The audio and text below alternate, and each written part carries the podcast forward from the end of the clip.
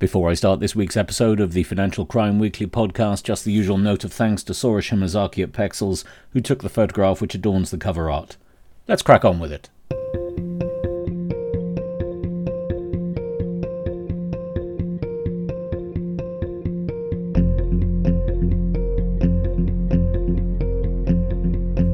Hello, and welcome to episode 68 of the Financial Crime Weekly podcast. I'm Chris Kirkbride.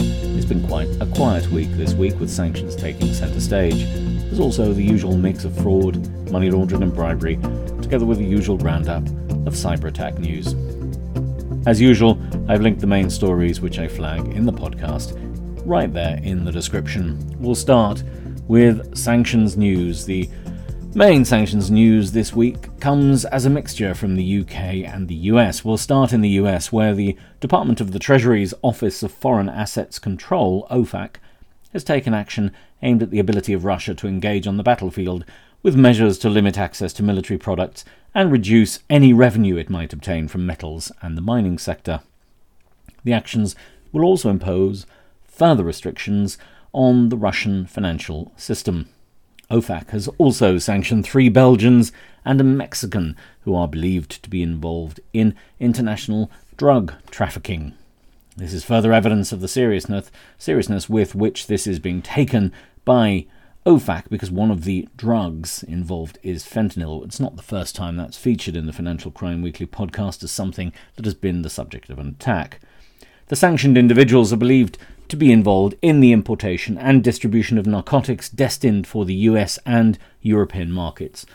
Links to both stories from OFAC, including the Department of State fact sheet on the Russian sanctions, can be found in the podcast description. To the UK now, where the government has announced 14 new sanctions with particular weight being given to 11 individuals involved in the forced deportation of children from Ukraine to Russia since the invasion in February 2022. It's estimated that around 19,000 children have been forcibly removed to Russia in an effort, at least in part, to compromise Ukrainian national identity. Those sanctioned include Ksenia Mishonova, the Commissioner for Children's Rights in the Moscow region, and Sergei Kravtsov, Minister of Education of Russia. The UK has also sanctioned Wagner Group commanders operating in Africa for the instability they've caused in that region. Links to the announcements are in the podcast description.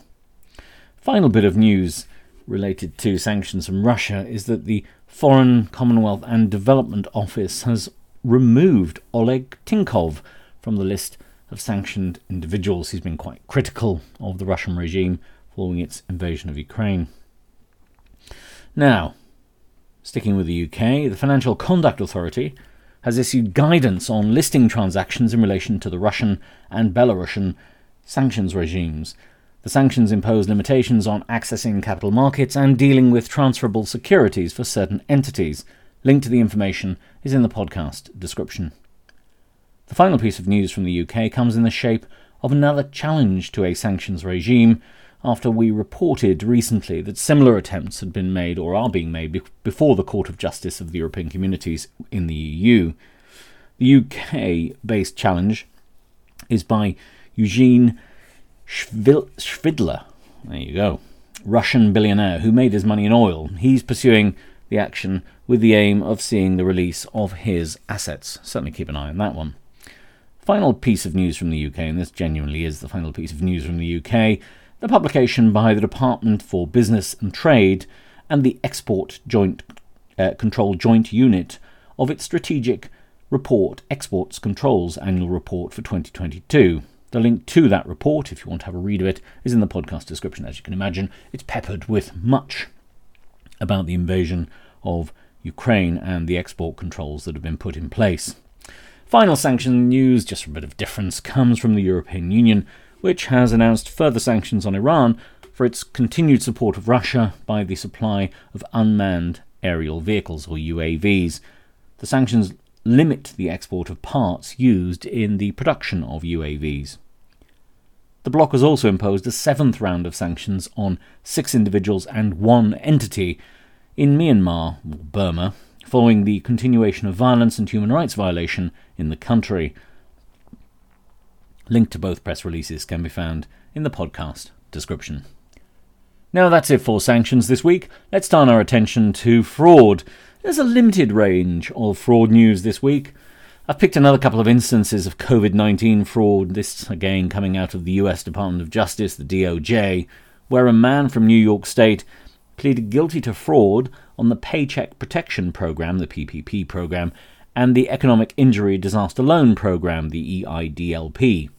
To Rami Saab, the individual concerned, the fraud was worth just over a staggering $9.5 million.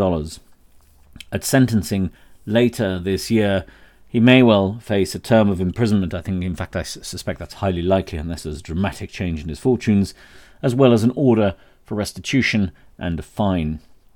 As well as this one, the DOJ announced very recently, this just very late uh, this week, announced charges against four individuals for fraud on the pandemic recovery schemes.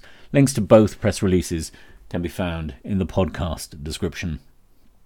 The fraud news from the UK is also COVID 19 related, and it comes in the form of a report, this time from the Guardian newspaper, which provides that of the 1,200 directors disqualified from acting as directors between the 1st of April 2022 and the 30th of June 2023, over half, 611 precisely, were disqualified because of fraud on the various schemes of financial aid to help business recover from the worst financial effects of the pandemic.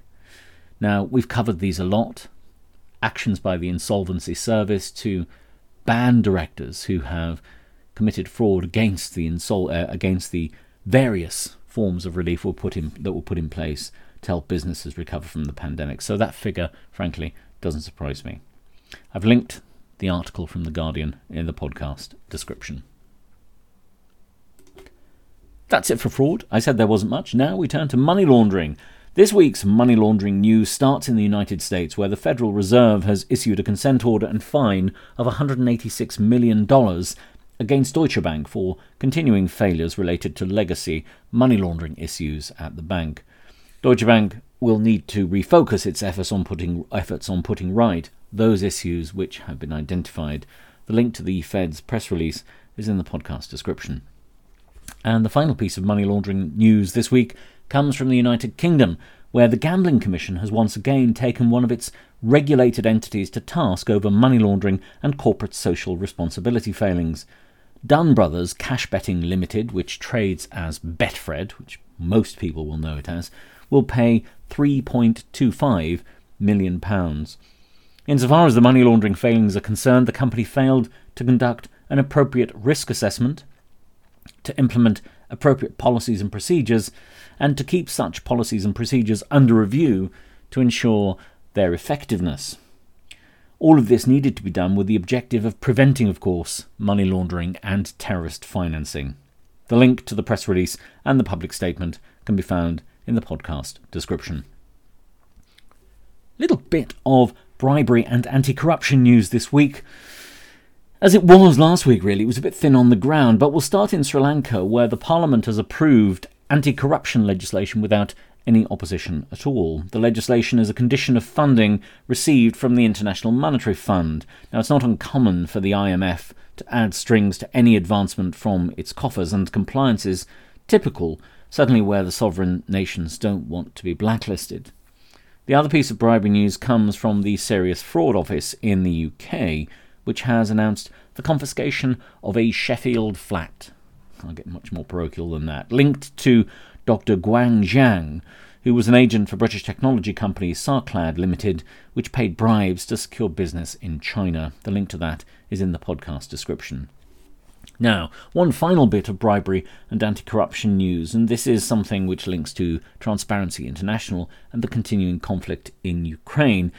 It's a it's kind of like a, a blog post, I suppose would be the best way to describe it. And as I said, it's from Transparency International and it reflects on Ukraine's efforts to deal with issues of transparency and accountability against the backdrop of the Russian invasion. The link is in the podcast description. Now, a bit of market abuse before we look at some other news and then turn to cyber. So, the market abuse news this week starts in the European Union, where the European Securities and Markets Authority, that's ESMA, the EU's financial markets regulator and supervisor, has published its report on suspicious transactions and orders, or STORs. Now, the report provides, despite some small discrepancies observed across 2021 and 2022, ESMA notes that the figures are rather consistent and no major changes can be detected across the two year period. The number of notifications received from NCAs, their national competent authorities, is rather stable, and other indicators, such as the type of reporting entities, the type of instrument, as well as the type of violation the notifications cover, point towards very similar results. However, it's worth noting that when comparing these figures with those of years before 2019, the Brexit effect cannot be disregarded given the magnitude of STORs received by the United Kingdom's Financial Conduct Authority until 2018. To that effect, ESMA tried where possible to include statistics both with and without the UK in order to provide a comprehensive view. The link to the full report can be found in the podcast description. Now, on the subject of the Financial Conduct Authority in the UK, it's published its market cleanliness statistics for 2022 2023. Its market cleanliness statistics relate to takeovers and represent a proportion of corporate takeover events for which a significant abnormal movement in the share price was observed before the takeover announcement. Now, the figures for 2022 are up to their highest level, 24.6%, where an abnormal, an abnormal movement in the share price was observed before the takeover announcement. So they're at their highest level since 2009 2010, which is right back in just around the global financial crisis stage and certainly the recovery from that. Interesting stats. The link to the full market cleanliness report is in the podcast description. Now, before I end this roundup of market abuse news stories, late in the week, a story broke across the wires about the FCA, the Financial Conduct Authority, probing Revolution Beauty plc for alleged market abuse committed over a period from July 2021 to September 2022. Nothing official on the Financial Conduct Authority's website at the moment, just a release from the company itself. So I suppose it's a matter of wait and see on that story. Now, a bit of other news before we round up this week's cyber attack news. So, a few publications that I think it might be worth having a, a dip into. First, the National Crime Agency in the UK has published its National Strategic Assessment of Serious and Organised Crime 2023, and the Serious Fraud Office has published its annual report and accounts for 2022 23. In fact, I think that will be the final one under the stewardship of Lisa Osofsky, who leaves next month. Link to both can be found in the podcast description. And finally, on other news this week, His Majesty's Revenue and Customs has published a policy paper which proposes the creation of a strict liability criminal offence for promoters of tax avoidance which fail to comply with prescribed stop notice obligations. The link in the podcast description provides the policy paper, the draft legislation, and the explanatory notes. Now, to the cyber news this week. The cyber news this week starts with government attacks, which seem to be picking up. In Australia, files relating to the business of the government of the state of Victoria have been posted online following a cyber attack on a law firm, that's HWL Ebsworth, which has undertaken work for the Victorian administration. The attacks, which happened earlier this year, are only now coming to light. In South Korea, the Korean Institute of Startup and Entrepreneurship Development, which operates under the auspices of the Ministry of SMEs and Startups, was also the victim of a phishing attack, resulting in $135,000 being transferred outside the country. Like the attack, which affected data of the Victorian government, this attack on the South Korean agency happened earlier this year, but is only now coming to light. Finally, on government and official agency cyber attacks, the US ambassador to Beijing, Nicholas Burns, is reported to be one of the officials whose emails were accessed by the recent attack, which was blamed on Chinese cybercriminals. Now, here's one. The cosmetics company Estee Lauder has announced this week that it had experienced a cyber incident when access was gained to its systems. It quickly took its systems offline and locked down. So far, both the Black Cat and Clop cyber criminals groups have claimed responsibility for the incident. And finally, on this week's cyber news, academics working at the NHL Stenden University of Applied Sciences in the Netherlands have launched the Maritime Cyber Attack Database, which records cyber incidents involving all aspects of the maritime sector, which, as we've seen across this podcast, have become increasingly to the attention, or they've come increasingly to the attention of cyber criminals in recent months. That's it for this week's episode of the Financial Crime Weekly podcast. If you want to do so, you can subscribe wherever you get your podcasts, and you'll hear from me again, all being well, next Sunday with the usual roundup of all things financial crime. Have a genuinely great week, everyone.